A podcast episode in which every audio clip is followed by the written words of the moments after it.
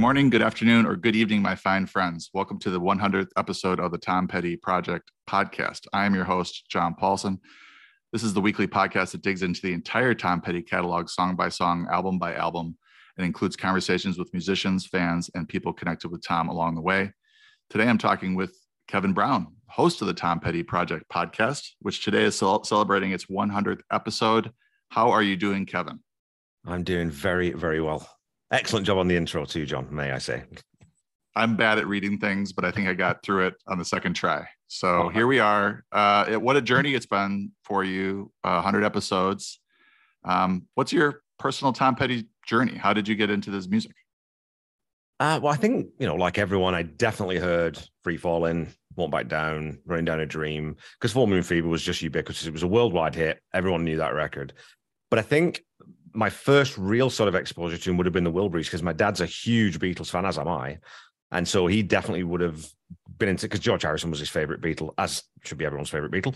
Um, and so the Wilburys, I think, was my first exposure. And it was that thing of, well, who's this Tom Petty kid who's hanging around with, you know, Roy Orbison, Bob Dylan, Jeff Lynne and, and George Harrison because I didn't have that context of him being being anyone, right? So I didn't know who he was, and then so that's the first time I definitely would have heard his voice. And "Cool Dry Places, my probably my favorite Wilbury song, which obviously Tom sings lead on.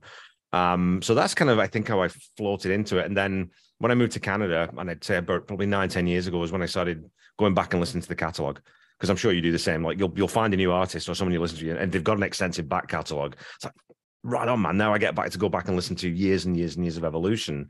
And so that was sort of when I started realizing that, oh, wait a minute, this isn't just American Girl, you know, free Fall and some of these big hits that I knew. This guy really is a seriously good songwriter. And then as soon as I got to Wildflowers, it was game over and I was hook, line, and sinker, right? Because that album just uh, just blows you away the first time you hear it. So what prompted you after that sort of journey to start the podcast? Digging because I've always looked you know, every year or so, I look to see if there's a, a podcast dedicated to Tom Petty's music. And, you know, you search Apple Podcasts, you search Spotify podcasts, the other podcast platforms, and there's the occasional episode that kind of focuses on a an album or you know there was there was an emergency podcast when he uh, passed away a couple guys talking about his music but never never a, a, whole podcast an entire podcast dedicated to his music so what prompted you to start it? Um, definitely sort of that idea that I really, you know, sitting down one day and I had a few beers um, and was listening to Tom Petty and thought, you know, I should. And I had a sort of a gap. I'd done a podcast with my friend Randy um, about a year and a half before, and it just sort of, you know, we did a season of it and it just sort of petered out um, through no lack of wanting to do it, just time and these kinds of things. But I thought, well, for me to do something like this, I can manage this. It's going to be, I think, 10 minutes an episode. I can do one a week. It's something I can do on my own. And maybe I'll find some nuggets of, of little songs and things that, you know, I'll, I'll get into. So it's sort of a way for me to discover the back catalogue in a little bit more depth. Um, and also just for something to do because I like, I enjoy being creative and I enjoy podcasts. I think it's a fun thing to do. So I thought, well, yeah, that seems like a good thing to do. So I thought, you know, there's 16 albums. So that'll be great. It'll take me about two and a half years and that'll be cool. And then I found out about American Treasure and playback and all the live stuff and all the other deep guns. It's like, oh, this is going to be quite a bit more of a project, and uh, and it just ballooned out from there. So yeah. Well, and I should say to you, the other thing, this, stupid naive thing was, I thought, man, going song by song through an artist catalog, this is going to be totally unique. I bet no one else has ever done this. And of course, there's hundreds of these podcasts out there. Like, oh, all right, well, maybe I'm not quite the genius I thought I was. Well, nobody had ever done it for Tom's music, so thank you. I'm sure there are plenty of fans out there that are happy that you took on this labor of love. Uh, but how did you decide on the format? Did you kick around a, a few different formats, or did you did the format come to you right away? Yeah, I I had a I should go back sometime and have a look at my sketch pad because I had I sat down for about a week when I decided, yeah, I think I should do this. I thought, well, exactly that. What am I going to do? Am I gonna how do I rate these? Do I do I rate them? Do I give them ratings? Do I go through and play the song in the episode? I thought looking into copyright and those kind of things, well, that seems to be a bit of a sticky wicket. So I don't know if I want to get involved with that. Um, do I have a do I get a co-host? Do I get someone to talk about? Is it going to be can I carry a podcast? I don't know. So I actually recorded a couple of demos, so to speak, and sort of threw them at a, friend of mine. I said, Is this like do I sound like an idiot? Like, am I knowledgeable enough about music to talk about this? Am I talking about the right things? They're like, yeah, you could do this, you could do that. And I think that the bringing in the petty trivia was a big thing too, because that sort of was a nice break point in the middle of an episode to sort of stop me rambling on and on and on about the minutiae of music for a little while and sort of throw something in there that I can maybe get a bit of engagement with online or whatever. So, so yeah, so it was just sort of a, a fairly natural process, but I definitely did tweak it. And it's funny going back and listening to the first couple, three episodes, my speech is so labored and sort of because I haven't got my flow yet. Like you said, reading something, people don't realize like reading from a script it's harder than you think it's going to be. And so when I record my episodes, if the episode say is, I don't know, like say it's 15 minutes, I've recorded 25 minutes because I stop like, oh, and coughing and spluttering and stumbling over my words. And then and it's another like, you know, hour and a half to edit. So it, you know, it, it sounds easy and concise, but should, people should try it now and again. yeah, it's tough to having done this on both ends, being the host occasionally and uh, the, the guest quite often. It's definitely a different monster when you are by yourself doing a podcast that you're kind of reading from script, which you've written because you want to get all this information across to the listener. Uh, and, and you, and you stumble here and there. You want to make it perfect, so you go back and do it again. It's a it's definitely a big challenge uh, to record. Um, so that kind of brings me to my next question maybe other than getting through each episode without stumbling, what have the, been the biggest challenges with the podcast? Well, I mean, like any podcast, right? It's trying to find out how do you get people to listen to this thing? Where where are my people at, right? So, stumbling across the Tom Petty Nation on Facebook was a huge thing, right? Because that really is a, a condensed, really sort of rabid sort of fan base that's just there accessible. Now, of course, you can't sort of promote stuff on that page, so it makes it a little bit tricky getting around some of that stuff. But that was kind of the, the biggest thing was, well, how do is any, is anyone going to listen to this? Because I mean, I th- and I think we talked about this offline maybe once that I would have done it anyway. Like if I was only getting 12 listeners an episode, I would still do this because the benefits of doing it are not just, you know, there's no, I'm not making any money off it, right? So the benefits from this are all sort of um, soft benefits. So it's me growing my appreciation for Tom's music and finding this little community and you know meeting people like you and, and Gwen Jones and these other people who live on the other side of the world, but we've got this common connection. I found that actually they're really cool people as well. So, um, so yeah, I think that that would have been the the biggest one. And then the other thing was trying to find out whether anyone would talk to me. And so, God bless John Scott for straight off the bat, sort of taking a real swing on this indie podcast from Canada with no listenership and sort of agreeing to be my first sort of big guest on the show. So that was super cool. Yeah. Yeah. And John Scott's such an important figure in Tom's uh, career.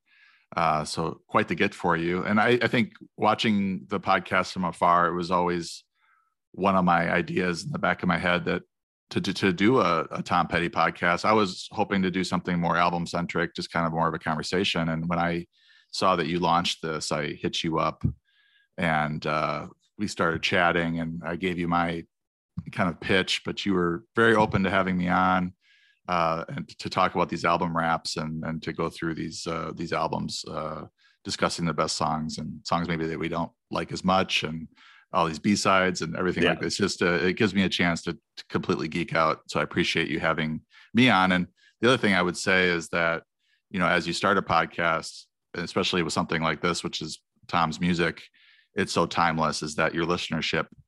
You may find that it grows over time. Uh, you know, people finding the podcast later on, and it might be 30, 40, 50, 100 episodes in before uh, you find your your your complete listenership, and maybe not even then. I mean, I think you, yeah. years go on, people are going to come back and find this podcast. So it'll be there till the end of time, Kevin. So I hope you Absolutely. feel good about that. It's what a, is, it's uh, it's a document, right? It's a document, and that yeah. one of the one thing that I just was wasn't deliberate that I found, and I'm, or I'm pretty sure from talking to other podcasters that said that yeah, that was a good move. Was I just named the episodes the title of the song, right? So because the name of the podcast is the Tom Petty Project, and you've got the name of the song in there, so people are searching the song on Spotify, they're going to stumble across it every now and again. So I'm sure I get some accidental listeners just from from that sort of accidental, you know, you know, bit of an accidental bit of genius. yeah, I do wish that the copyright stuff wasn't such an issue and that we could play the music as we talk about the albums and you could play the songs. Uh, yeah. It makes it a little bit more difficult, but uh, hopefully everybody can find the music uh, the proper way and listen to yeah. it around your around your podcast. So, my last question before we get into some trivia is, uh, you know, what have been the biggest surprises in doing the podcast? Like, what what things have popped up that you really weren't expecting uh, as you got into it? That's a good question. I think, like I said, I mean, I think definitely one of the surprises is that I've that people like John Scott, Paul Zollo, you know, um, Jeff Slate, Jake they, they sort of that they want to anything to do with this indie podcast because, like I said, there's no reason for those people to jump on my podcast. They're not really going to get that many more sales out of it. Certainly, John Scott wasn't at that point because my listenership was really low back then. Um, so just that sort of, I was surprised by how how many people are so passionate about not just Tom's music, but Tom as well. I didn't know that because until you get into the fandom, you, the music's the music and you love the music, but you don't realize there's this whole community that kind of rally around Tom's ethos and his his values and all this kind of stuff, right? So I didn't know any of that. So that was a pleasant surprise. Um, and then I think the other one was really, I always go back to this, but it's how much more appreciation I have for him as a songwriter now just because it, until you really sit, or for me, anyways, until you really sit and listen under headphones and listen carefully to each individual part, you can dismiss some of these songs as sort of throwaway pop songs, but there's so much going on in them, and they're very deliberately and very cleverly put together that that's just been a joy. As a huge, huge music nerd, I just love that stuff, right? That's what I listen to in other podcasts. So to be able to to get that into my own brain, that's been that's been huge. And I, I said that was my last question, but now I have one more is Tom Petty your favorite songwriter? Yes, absolutely. And he definitely wasn't when I started the podcast. I would say that, was, that's that's what's changed is I've gone from being a, a, big Tom Petty fan to thinking that he I don't generally think he's a better songwriter than Dylan, which I know is a strong call, but I I, I stand well, by. I, I agree with it. you know I do. All right, let's do a little Tom Petty trivia. Um, I wasn't sure how hard how deep to go on this. I don't want to make you look bad, but also I'll start off with a which I think is a you know a slow pitch. Okay. Which famous drummer appears in the video for "I Won't Back Down"? Ringo. Okay, that was a, just warm me up there. That's a softball beauty. I love it. There are two other guitarists that are famous that appear in the video. Can you name them? Not not counting Tom Petty or Mike Campbell. Oh, geez, no. Is George in it? George is in it. George Harrison and and specifically a guitarist, not a singer guitarist, or is it? Because I'm trying to think uh, now. Uh, yeah, I mean he's a singer guitarist. Oh, I do know this, and I can't think of it is. Who who would have been around during Full Moon Fever? Oh, um, no. Uh, oh, his name's gone. Uh, not Lindsey Buckingham. No. Well, that can't be Jeff because it's know, Jeff. Jeff is, Oh, okay. Well, Jeff, I wasn't thinking well because I don't think of him as a guitarist, right? I always think of him oh, as he was playing guitar. Yeah, okay, right, right okay.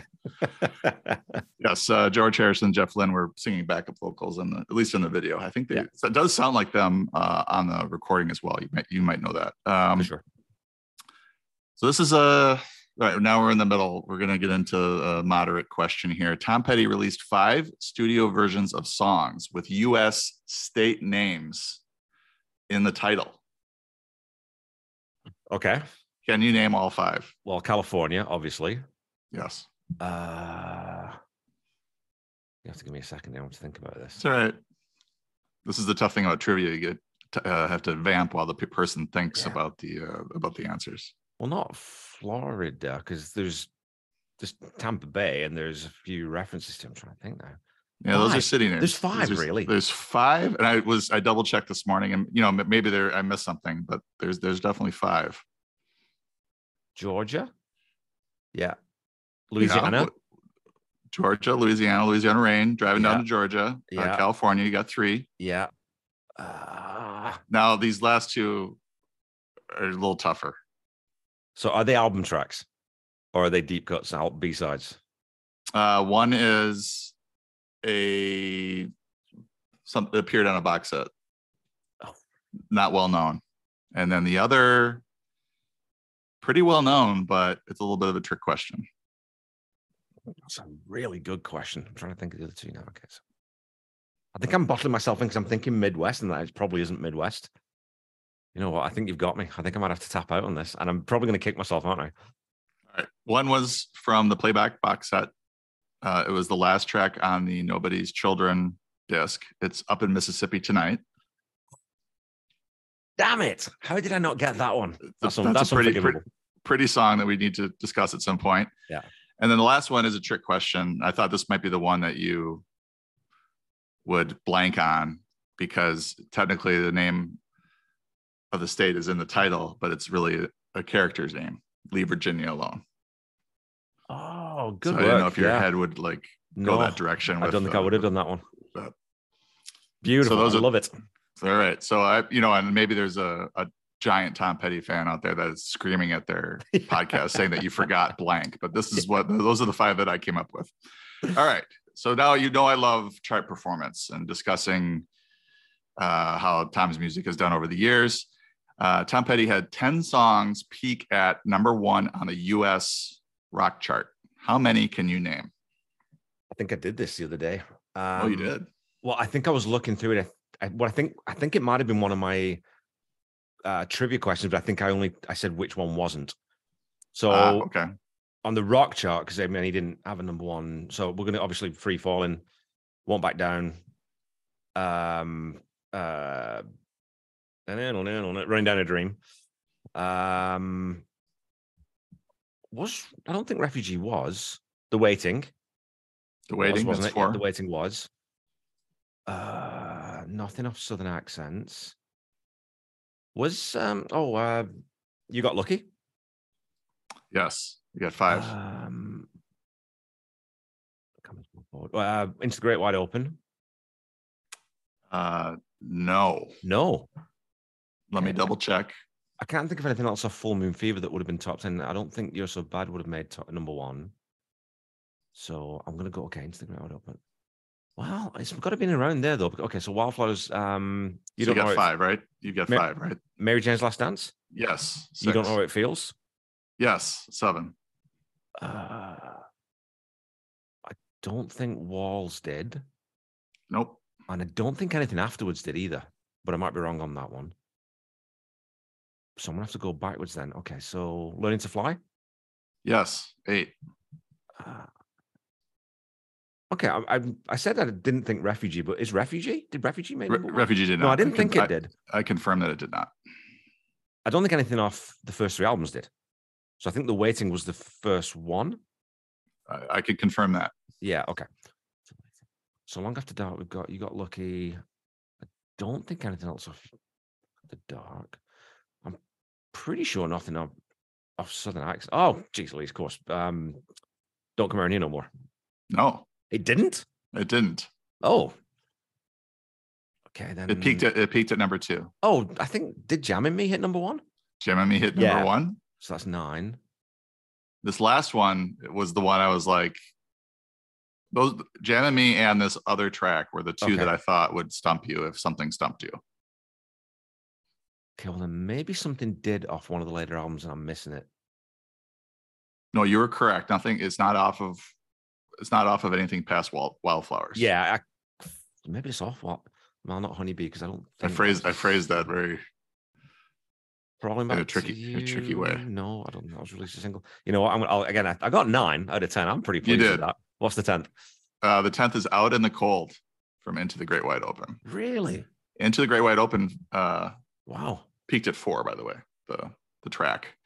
All right, so two more finished at number two. You named one of them uh, in guessing. Uh, Don't come around here no more. Yeah. One more track peaked at two, and it was not off of anything after Wildflowers. Hmm. Do you want to name it? You want to try to name it? You wreck me. You wreck me. Very Okay, good. there you go. You you did well. You did well. I there think I only, had, couple- I, only had, I only had two false guesses, so that's not Yeah, you had, yeah, you did well. Like I was thinking maybe three or four false guesses. You did a good job. Um, also, uh, just scrolling down his wiki page, uh, he had three with with the Wilburys, handle with care, end of the line, and she's my baby, which I listened to again this morning to kind of because I kind of forgotten about that track off of a volume three. Those Such a good three song. finished um, the U.S. rock chart, peaked at number two. Uh, of course, "Stop Dragging My Heart Around" peaked at number two. I really I don't consider that a Tom Petty track, but and then uh, he was on with Roger McGuinn on "King of the Hill" that also peaked at number two. So interesting. Yeah. It's crazy like though look too that the- crazy too though that nothing after when you think about the quality of the songs after Wildflowers, but some of the stuff off you know Echo or Last DJ or Mojo or any of those albums, there's stuff there that really should have been charting higher than it did. But Yeah, that was actually uh, something that might come up with my next question here. He had uh, four songs peak at number one on the AAA uh, chart, the adult alternative airplay chart. Oh dear God! And that these these four do not overlap with the previous chart we were talking about. So these are four new songs we haven't discussed. And the AAA chart, I'll just the only hint I'll give you is that it kind of it seems like it came out later. It it wasn't uh, throughout his whole career. Oh my. Okay. Well then, if we go with um, I should I should have known it. Mojo. Uh, no. That peaked at four. It peaked at four. Okay. That's a good guess. It's a solid guess. Uh, swinging. No, swinging. Did release that one? He did release that one. That peaked at uh, 11 on the AAA and 17 on the modern or on the US rock chart. Forgotten Man did that. No, because I know. Well, because Hypnotic Eye did well though, didn't it? That I think that was the first album or the only album that went to number one. So I was kind of thinking maybe one of the tracks off that one made it then. Um, Forgotten Man uh, peaked at 24, and You Get Me High peaked at two. Off that. Oh, okay. Let's go back a bit then. All or Nothing. Um, no. Saving Grace. You did.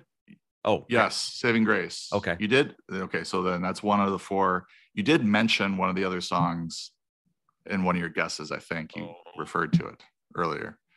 I don't know. Now to scan back my brain. You're making me think, John. Let's just say it's all. These are all off of albums after Wildflowers. Okay. Not past Walls? Wildflowers. Yes, two. Okay. So, so let's, let's flip over there. Walls. I mean, then there's one you're just not going to get. So. Okay.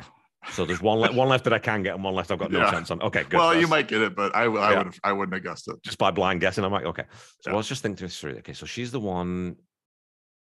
You got Walls and Angel Dream. I don't think Angel Dream would have hit number one, no. so I'm going to discount that one.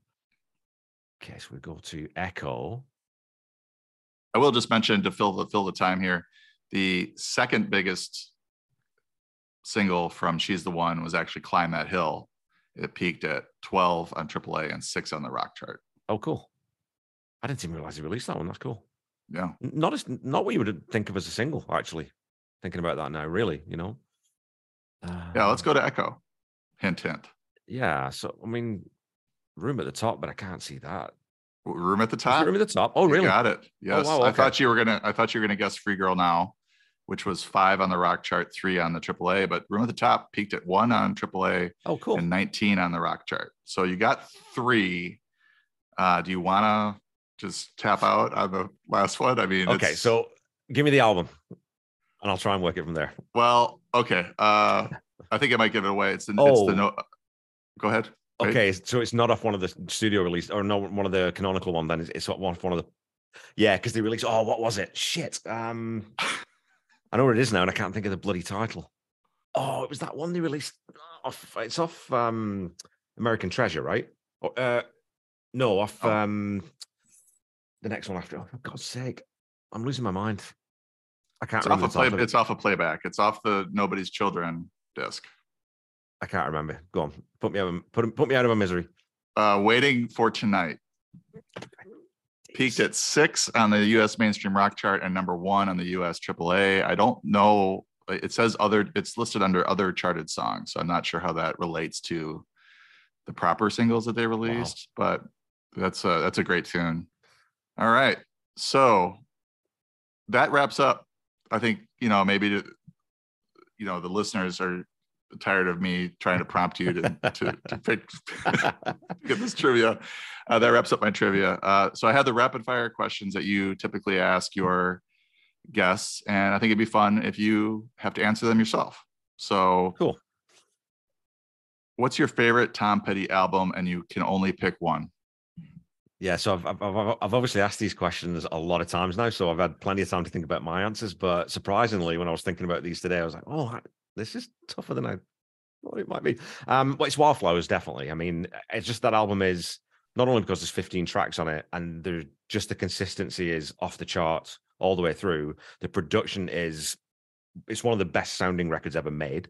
Um, and then obviously there's the tie into because of how, how important it was to Tom and what he was going through in his life. It's always going to be Wildflowers. I mean, Hard Promises would be my second probably, and then really let me up and you um, you're going to get it would be the two that I don't listen to quite as often. Um, but going through Let Me Up this season's been I've had my eyes open to a couple of songs that I'd kind of glossed over a little bit. I think so. But Wildflowers, yeah, is my favorite. Yeah, let's say that for the album wrap uh, yeah. podcast for Let Me Up. A uh, lot to talk about there. Uh, Wildflowers is a great choice. Certainly one that has moved up. It was already pretty high, but moved up in my rankings. Uh, like it's as I got older, as I yeah. got into Tom's age, uh, really, yeah, it, it, hits you in the feels. A lot of it. Uh, second question: Mudcrutch or the uh, Traveling Wilburys?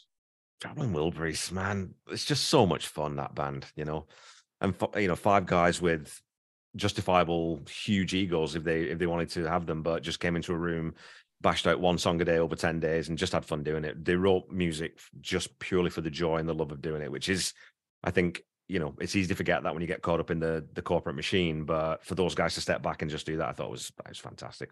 Jets of Wilburys all day.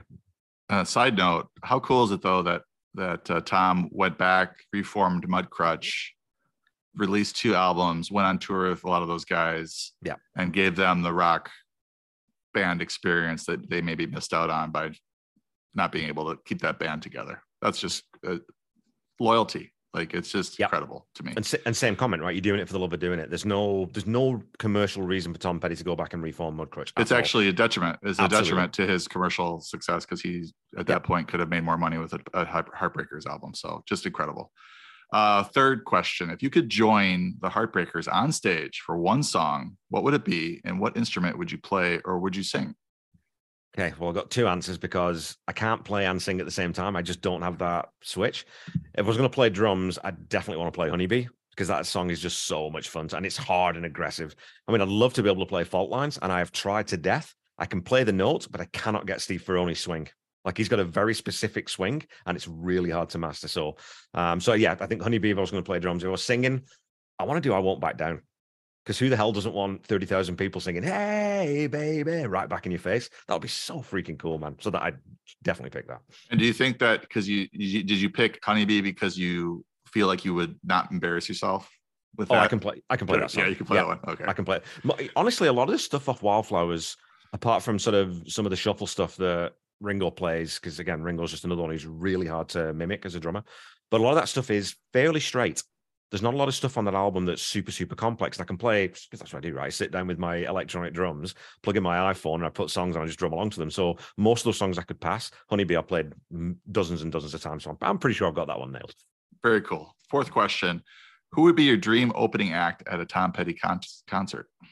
You know, people don't hack the questions often enough when I'm hacking the question here. So I'm not just having one opening act. This is Tom Petty. We're going big. And so this, this listen, check this out. It's going to be a great lineup. Okay. So act one, 30 minute set, Jackson Browne. Tom joins him on stage for the loadout. Act two, 30 minute set, Billy Idol. Tom joins him on stage for Eyes Without a Face. Act three, 45 minute set, Foo Fighters, when Taylor's still alive. Tom and Mike join them on stage for times like these. And then Act Four to close the night, Tom Petty and the Heartbreakers, and it's a three-hour Fillmore esque set. Yeah, you really, you really thought about that. That that's incredible.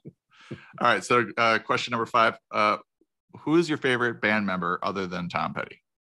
Mike. Yeah, it, it just. I, I, mean, I love love Benmont.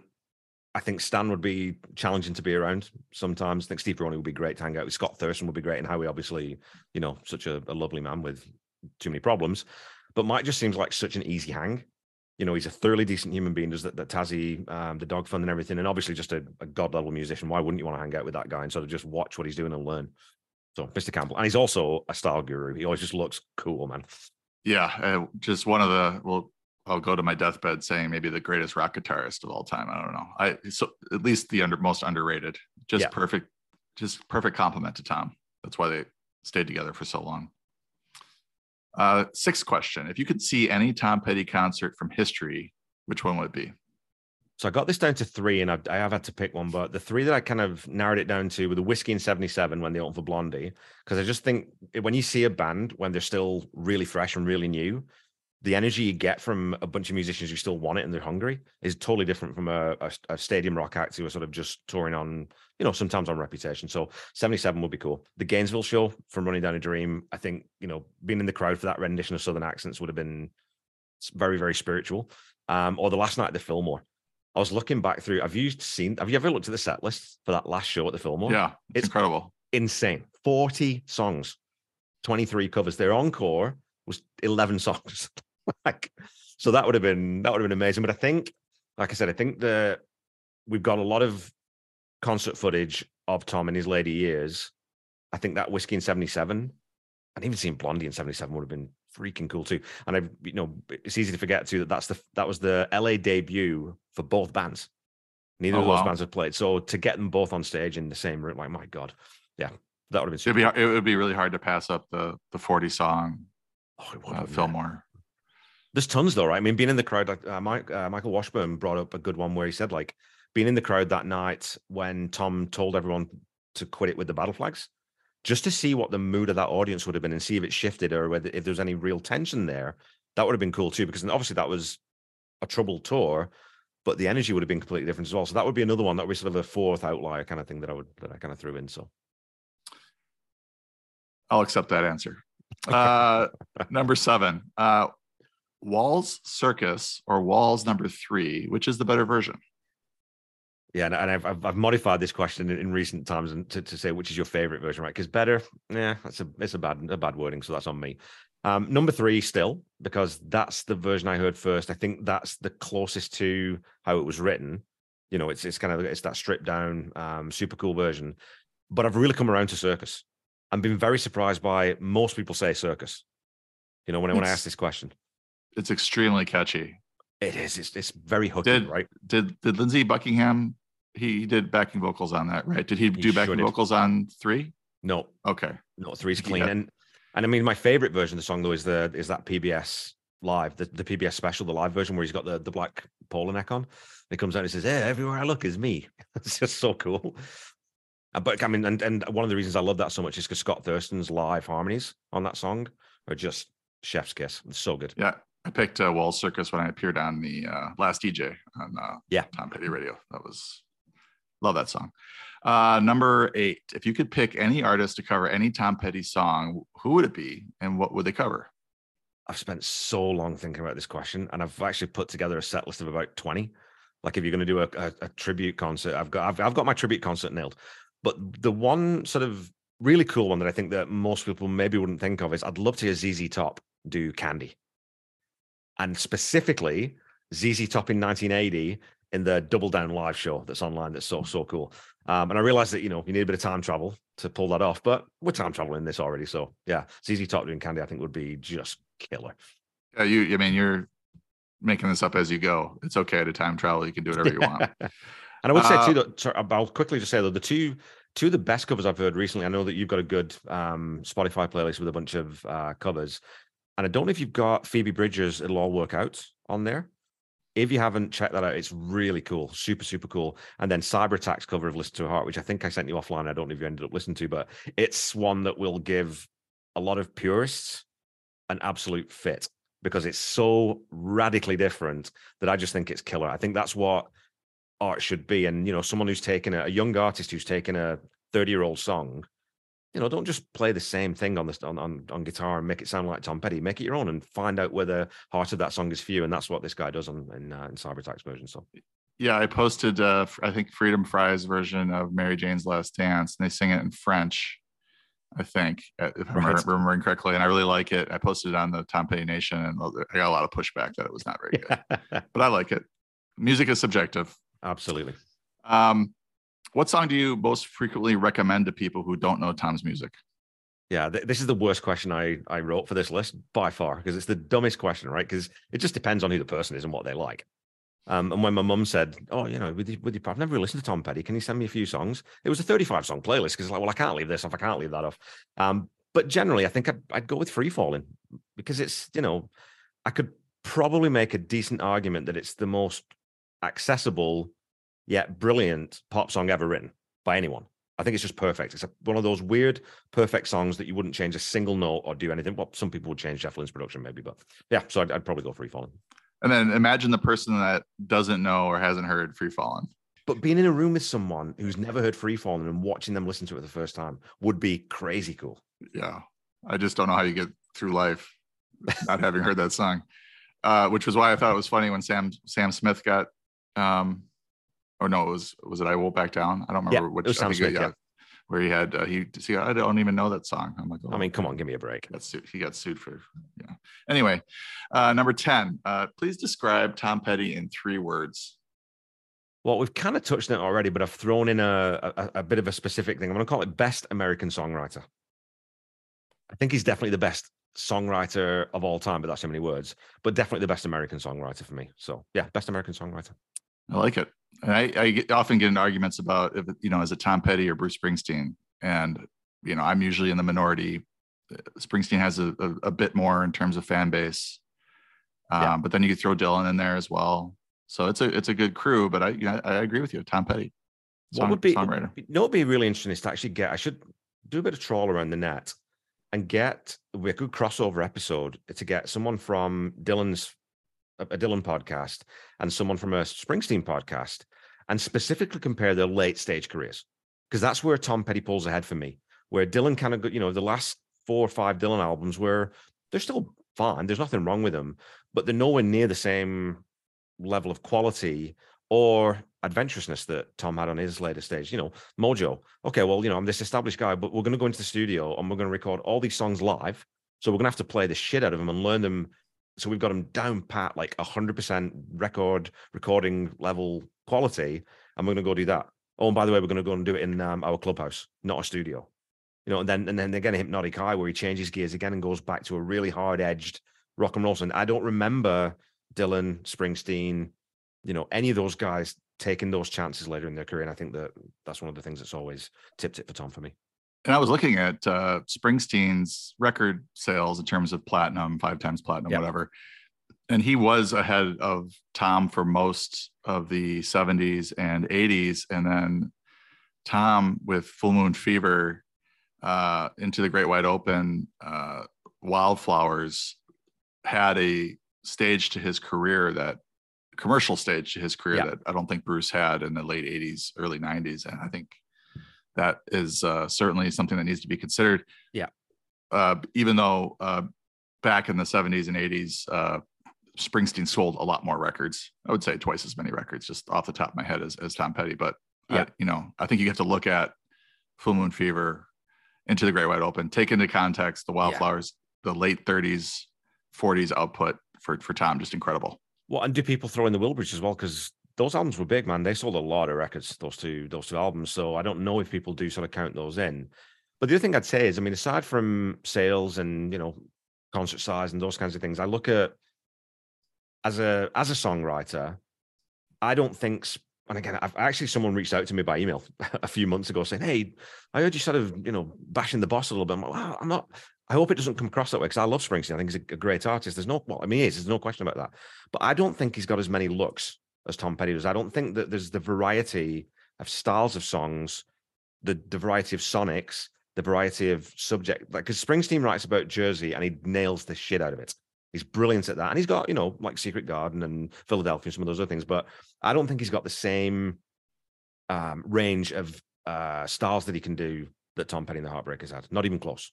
The guy I frequently argue with about this is a neighbor, and we're actually going to see uh, Springsteen. We got pit tickets to Yeah. see him in December, so I, it's my it'll be my first time seeing uh, the Boss live. So I'm ex- I mean I'm excited about that. I mean I've, Sure. I've always been a you know casual fan of of his, but um, Yeah, I was always Yeah. more or less a greatest hits fan, and then I've I've gone back and listened to, you know, Green Smash Park's a great album. Born to Run is Born to Run really is a really good album.